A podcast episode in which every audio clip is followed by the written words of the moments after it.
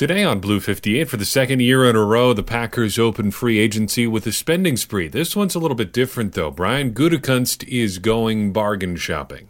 Blue 58! Hello, and welcome to another episode of Blue 58, the one and only podcast of thepowersweep.com. I am your host, John Meerdink. Very happy to be with you here for another episode. Boy, two free agent signings for the Packers right off the bat. We will dive into that into a second. I want to get to a couple other things first.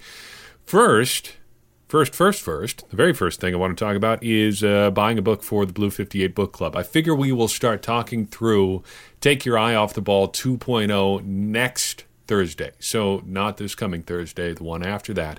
We'll talk through the first chapter. So, if you're interested in participating in that, go ahead and buy the book now. I will throw a link into the show notes.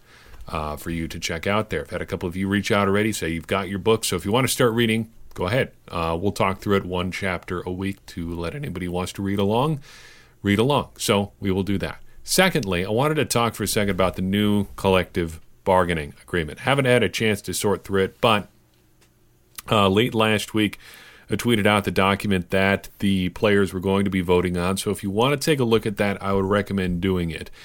For a shorter look at what this actually means, I'd encourage you to take a look at Tom Silverstein's article, Seven Things in the New CBA That Are Going to Affect the Packers, or something like that. The title's not super important. He does work through seven things that are going to affect the Packers.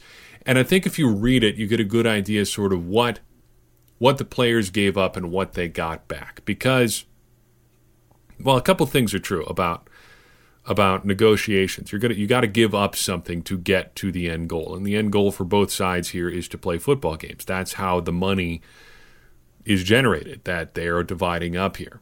Second thing that it, I think is true here is that this is a lot for the players, at least, like going to the casino. The house is always going to win. No matter how long you stay at the table, eventually the money is going to come back to the casino. The owners are going to win out. And I think the owners are going to win out because they get to shoot at a moving target from a stationary position. The moving target they're shooting at is the group of players. This group of players is always changing every 10 years. The group of players they're negotiating with is different than the guys they were talking to the last time around. But how many owners are the same as the last time we went through the CBA process in 2011? The vast majority are the same. They can get entrenched. They can play the long game. The players got to take what they can get right now to get anything from the owners. And it seemed, to me at least, reading through what Tom wrote, reading through some of the high level stuff about the CBA, that the players caved on having the 17th game starting as early as 2021, caved on that extra game in the playoffs in exchange for having lighter practices and letting the league do away with marijuana testing. And I don't want to take a position on the drug testing stuff, but it seems like that's what the players wanted to get out of this or thought they could get out of this. And it seems like they gave up quite a bit to get those things. I would really encourage you to read through that article, take a look at the CBA because it's going to give you a better idea of how things are really going to shake out over the next 10 years because I think there's going to be some things in this CBA that are going to catch some players by surprise. And I think we're going to hear about it over the next 10 years. There's going to be some, wait a second, we did what now? Sort of realizations, either this year or next year, especially when things like that player performance pool starts drying up. That's where some of the money to pay for the 17th game came from. It's not coming from the revenue of that game. The players gave up money to pay themselves. That was a bad deal. But if that wasn't what they were looking for, that's fine, I guess. Take a look at the stuff, read through it, because it's going to be important for stuff going on. All right. In terms of money being given to players, one of the best ways for them to get it is free agency. And the Packers were shelling out some money in free agency already this week. Let's take a look overall at what the Packers have done here. Brian Gutekunst told us exactly what he was going to do. Rob Demovsky tweeted out this quote that uh, Gutekunst gave him at the combine last month. Quote, we're not going to be able to do what we did in unrestricted free agency like we did last year. When you look at free agency overall with salary cap casualties and different kinds of things, I think we'll be able to add some players to our roster that can help us. End quote. So Gutekunst told us the plan here. He told us, hey, we're not going to be buying top of market players here. We're going to be sorting through kind of the scrap heap guys who are late to free agency, guys who get released by their team only shortly before the start of free agency, cap casualties.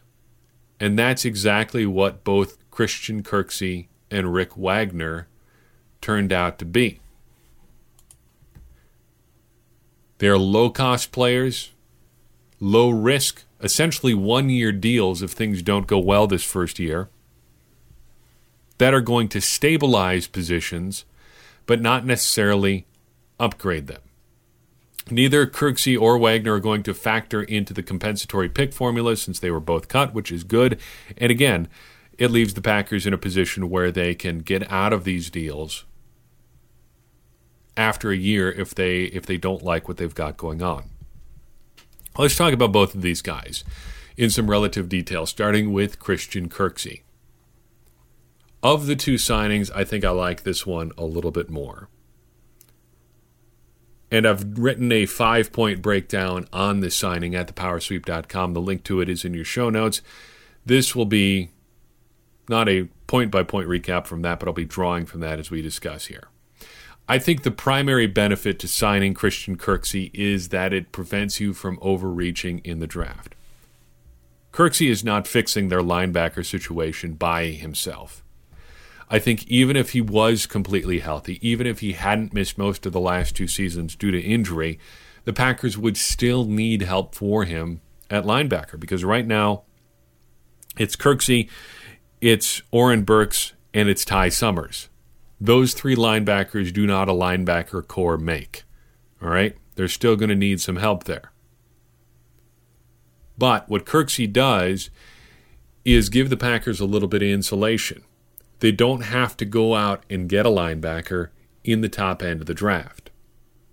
They'll probably need a more run oriented guy, and they definitely need a more long term solution at linebacker than Christian Kirksey. But he does give them that little bit of insulation where they don't necessarily have to go out and get a guy at the top end of the draft. I do like what Kirksey brings to the Packers he is compared to what the Packers have had in the middle over the past couple years, at least among guys that have played regularly. So we're talking Blake Martinez, BJ Goodson, Antonio Morrison, dating back further, Jake Ryan. Compared to those guys, Kirksey is a world class athlete.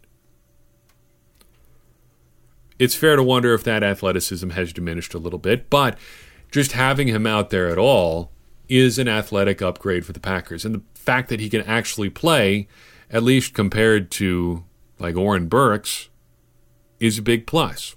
So he's athletic. He's good enough to stay on the field for a thousand snaps twice in years where he was healthy. Those are two big pluses. There are some minuses, though. First and foremost among them is Kirksey's coverage skills. Now, the Packers have been looking for a coverage linebacker for quite some time now. If you remember back to when he was drafted, Blake Martinez was actually supposed to be that guy. The thinking at the time was Jake Ryan is the run stopping linebacker. Blake Martinez is a little bit more athletic, not a lot, but enough. He's going to come in and be able to cover tight ends down the seam, take a little pressure off Jake Ryan to do that sort of thing.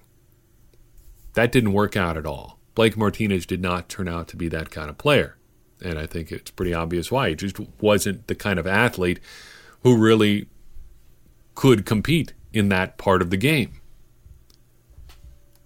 Kirksey is that kind of athlete. The problem is he hasn't necessarily shown that he's a great cover linebacker. In the piece at thepowersweep.com, I look fairly extensively at a metric from Sports Information Solution called deserved catch percentage. We talked a bit a little bit about this last week when Kirksey was visiting. Compared to Blake Martinez, Kirksey is giving up completions at basically the same rate. not quite as bad as Martinez, but it's close. It's in the ballpark. That's not to say he's bad at coverage, and there's a lot that goes into these stats, and don't make your opinion based on a player based on just one stat. But the numbers there are a little bit concerning. Have the Packers really fixed the coverage part of their linebacker problem? I think it's fair to wonder yet. He is more athletic. The coverage stuff may not entirely improve. Fair to wonder, I think. So let's let's consider that at best partially solved. So the Packers have upgraded their athleticism. They've maybe added a little bit to their coverage game at linebacker. What they've lost is a guy who's reliable, who's intellectual, who is a completely known commodity. Limited though some players may be, I will always argue at least a little bit in favor of the guy who is the known commodity.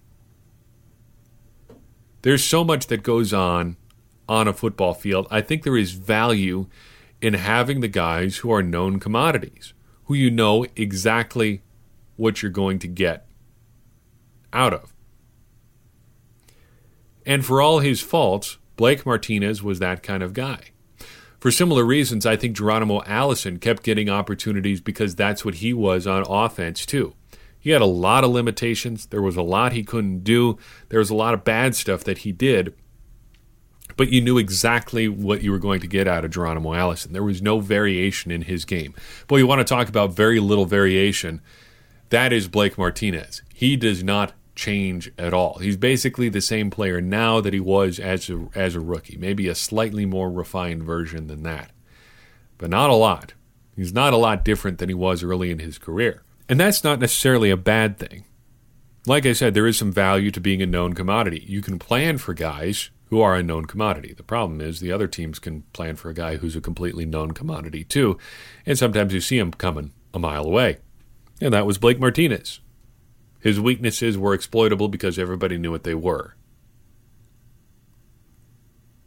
The Packers have lost that. They've lost that institutional memory. They've lost that reliability. There are questions now where Martinez's liability or reliability was, and in some cases his liability too. When you talk about his his coverage ability, there's still some questions there. Replacing that reliability with a question mark is a risk but I think this is a relatively low risk, and I and I endorse this signing for whatever that's worth. I think this was a good signing. I'm less convinced on Rick Wagner. Somebody asked me, a listener, Ricard asked me, what I thought of the signing as soon as it happened. My first instinct was that I hated it.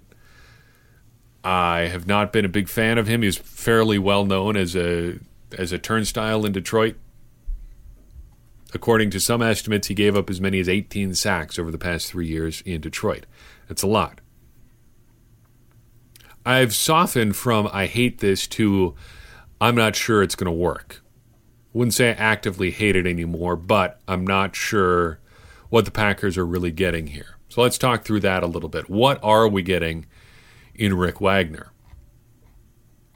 First and foremost, you're getting an affordable guy. Two years, $11 million, same as Christian Kirksey. It's structured a little bit differently, almost the same as Kirksey. Kirksey was two years, 13 million.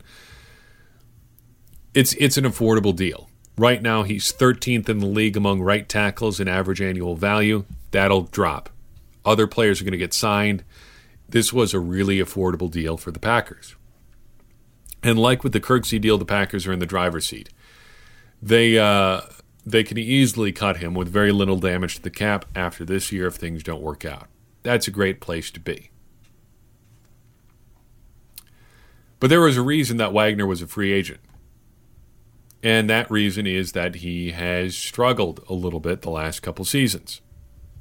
Really, since coming over to Detroit from Baltimore, he has not been the most reliable.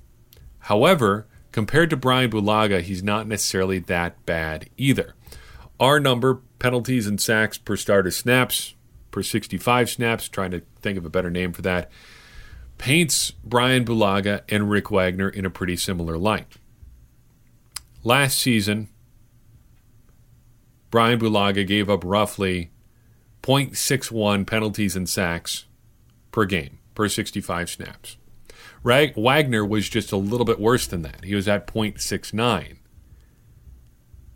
And in fact, other than this year, when Brian Bulaga had pretty close to a career year, Wagner's been better in that metric every season. Three of the last four years. This year, the only one. Wagner has been better than Bulaga in that metric. And I have to keep emphasizing in that number. There may be other areas where he's not quite as good, but at least in that stat, Bulaga is producing, on average, more negative plays than Rick Wagner. If you look at some of the advanced numbers, they would tell you that Wagner is maybe not quite as good a run blocker as Brian Bulaga is, but at least in the passing game, and at least in terms of producing those negative plays in the terms of, in terms of sacks and penalties, he's at least in the ballpark. But most importantly, I think Wagner brings something that Kirksey also brings to the Packers. He's a bu- he's a buffer against draft overreach. The Packers don't have to go out and draft a tackle now at 30.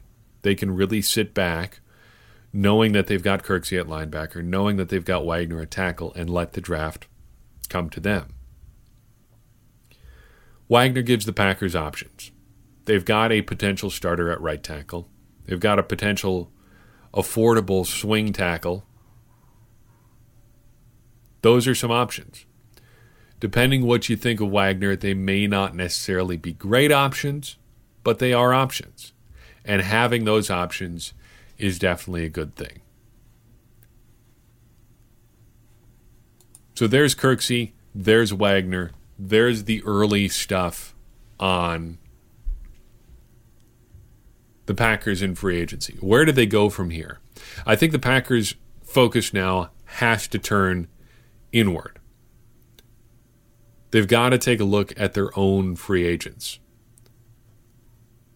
And since these signings became official this afternoon, two more Packers have officially left the fold. In fact, actually, three Packers have left the fold. Blake Martinez signed with the Giants. Kyler Fackrell joined him in New York. And Brian Bulaga signed with the San Diego Chargers. That leaves the Packers with, let's see, five, six, seven, eight, 10 free agents. And I'm probably missing a couple in there. Let's just call it 10 free agents that really matter. After the moves the Packers made, there are two guys that I would consider probably gone now as a result of those moves Jared Veldheer and BJ Goodson. The Packers were reportedly in talks with Jared Veldheer. Nothing super serious. They appear to have moved on from him. And signing Rick Wagner probably puts that to bed anyway. BJ Goodson, I think the Packers are probably just cleaning house at linebacker. I think there's a case to be made for him coming back and just being that sidekick to Kirksey, but I think the Packers are probably looking for a more comprehensive overhaul at linebacker, and that would include Goodson being on the way out. There's a group of guys that were probably always going to be on the way out. Jason Spriggs, yeah, I remember him. He had to stick around all of last season because he was on injured reserve. Ryan Grant, RIP, and Geronimo Allison. I think those guys were probably always going to be gone, regardless of what the Packers did in free agency. I can't see the Packers being super eager to bring any of those three players back. Among the three, Geronimo Allison probably would have the best chance. Can't say that's a very good chance. I think there are five guys who should still be in consideration for the Packers. Let's talk all th- through all all five of them very quickly. First and foremost, Tramon Williams. I think he probably would be the best player of these five to bring back. I'm not sure you want to just run out and re sign him, though. I think you wait and see, see what the market does, see what free agent cornerbacks are going for, then see if he's interested in coming back. It may end up being something close to the veterans minimum, and if that's the case, I think you feel pretty good about that. Marcedes Lewis is probably the same deal, though I get the sense from Lewis that it's going to be the Packers or nothing. So if he's interested in coming back, I think you bring him back. Again, that's probably going to be near the veterans minimum. Can't be much more than he had uh, last time around, so I think you probably take him back. So that's two fairly easy decisions. See where the market goes on Tramon Williams, and if it's going to be much more than the veterans minimum, probably move on. If it's more towards the minimum, I think you bring him back. Same with Lewis. If he's interested in coming back, you could probably use the extra body there. From there, it gets a little bit more complicated. Complicated in that you might have to think about it for a second. I don't think it's complicated in the sense of, of how it really factors into the Packers' overall plans for their roster. Starting with Tyler Ervin. This is a, a situation where you maybe take him back. I, I'm not really as convinced as I was. I've kind of gone back and forth on this. At first, I thought he's for sure gone. Then I kind of talked myself into maybe they bring him back. Now I'm not so sure either way. I think you can make a case either way. It kind of depends what the Packers think of Dexter Williams. I think Ervin is is clearly a better player than Williams, and you can use him in more ways. So if you're interested in keeping three running backs around, maybe you just cut bait on Williams now and just say, hey, we're going to move on with Ervin. Or you bring Ervin back on a low end deal, maybe with just a little bit of guaranteed money, draft another running back and say, fight it out between the three of you. Ervin, Williams, and rookie to be named later. I don't think it breaks your running back position no matter what you do, though if they do move on from Ervin, it puts their return situation in a precarious situation again. Danny Vitale is also a free agent. Speaking of the Packers' backfield, I am pretty meh on Danny Vitale at this point. I like the idea of him more than the actual player. It was frustrating the Packers couldn't seem to get him more involved last year, but that's just the way things go sometimes. So wait and see on Vitale. I think um, if it looks like he's not getting any interest anywhere else, you bring him back. I think LaFleur seems interested in having fullbacks around, so if there is value there, just in the position in general, you might as well have a guy who's done it for you before in Vitale, though he's not a particularly good blocker. Maybe you use one of those enormous amount of late draft picks the Packers have to get a, an athletic fullback from some college program that uses fullbacks. Finally, Ibraheim Campbell. Turns out, under the new CBA rules, that his contract did not toll, meaning that he is now a free agent. I think you just move on from Ibraheim Campbell here. This strikes me as a situation where you might help Mike Pettine become a little bit better as a defensive coordinator if you take away a guy that he really likes he leaned on Ibraheim Campbell pretty help, help pretty heavily at times last year, though less and less down the stretch. I think you might just want to um, move on and uh, and try to get a better version of that player somewhere either in the bargain bin in free agency or in the draft. Find a guy who can do comparable things to Ibraheim Campbell and go with that. So overall, I think the Packers got to look inward now. There's not going to be a lot of external free agent shopping going on right now, though that could change a little bit uh, depending what they do with Lane Taylor here. That's probably something else the Packers should do here in the relatively near future. Make a decision on Lane Taylor. There's there's some talk going around that the Packers could be trying to move him. I'm sure they are. I am skeptical of whether or not they'll find a dance partner there. I think that the writing is on the wall, and if anybody's interested in Lane Taylor, they will probably just wait it out at this point and get him get him on their own terms. One where they where they can just sign him for what they think he's worth and don't have to give up a draft pick or whatever to get him, and then take on the contract that is probably too rich for what he can do at this point in his career anyway. So I think that the, the odds of trading him are probably a little bit low, but the Packers need to make a decision here anyway, just to give themselves a little bit of flexibility. Beyond that, they should probably get the Kenny Clark deal done here sooner than later, seeing what DeForest Buckner got from the Colts, but that is a conversation for a different different day. Overall point, look inward Packers, now is the time to take care of your own business now that you've shored up these two positions. So I've got for you in this episode, what do you want to see the Packers do next? Let me know in the comments wherever you find this episode. We'd love to hear from you, whether that's on YouTube, Facebook, Twitter, or wherever reach out, keep this conversation going. And if you like what you heard today, share this podcast with somebody you think think might benefit from it. We do love to to grow our audience, and that's a great way to do it. Tell a friend about the show if you think they would like it. I would very much appreciate it. Uh, as always, keeping this conversation going is how we further our mission of helping everybody become smarter Packers fans. Because as I always say, smarter Packers fans are better Packers fans, and better Packers fans are what we all want to be. And if there's one thing to be smart about in the offseason. It's free agency. This process can cause you to do a bunch of stupid things, whether you're a football team or just a fan in general. Ask the Houston Texans how their free agency period is going. Anyway, I'm your host, John Meerdink. We'll see you next time on Blue 58.